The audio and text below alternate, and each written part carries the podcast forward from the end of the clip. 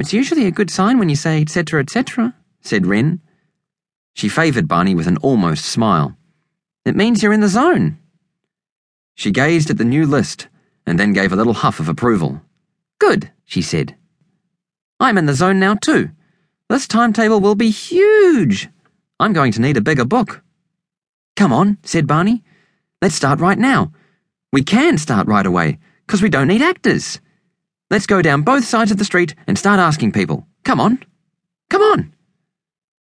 Barney felt hot all over again, but now it was with possibility and purpose. Fizz flowed in his veins, as it always did at the beginning of a film. He wanted to go in 50 different directions all at the same time. He felt light and swept up and a trifle giddy like one of the squadron of balsa wood planes Albert Anderson and Jean always launched from the balcony at Montgomery's on Poppy Day. Come on!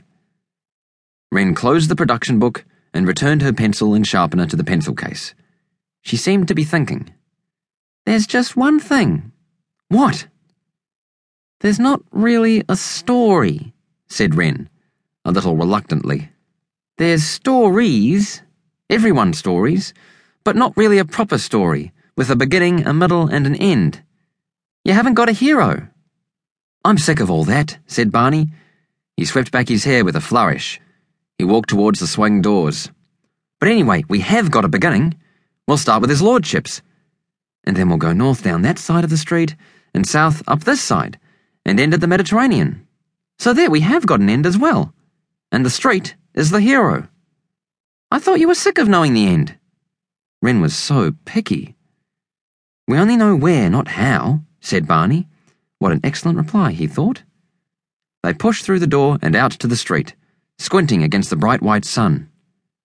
Our new set, said Barney, smiling with great benevolence upon the street. They surveyed the view northwards, the sunbathers at Little Wilt, the yoga room's rainbow pennants, limp in the windless afternoon, the old park seat beneath the horse chestnut tree, where no one ever sat because of all the starling poo. They looked south, past Montgomery's sandwich board, which showed the word books going up, down, diagonally, and backwards in a word find square. Past Claude's exquisitely dressed mannequin, Beau, leaning casually on his hawthorn walking cane in the entranceway to Brummels. Past the gilded palace, the bright plinking of a mandolin coming through the open window.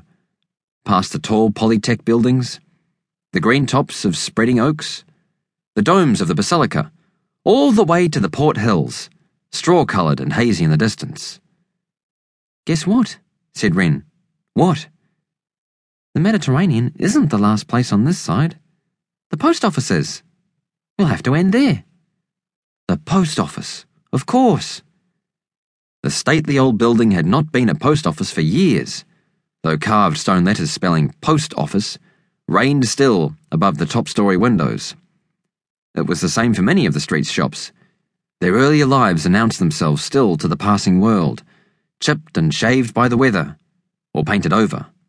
Stack's bicycles above Ping's, Squire's fine meats under the awning at the nut house, Amodio and Co., a florid inscription above the windows of Izzy's apartment.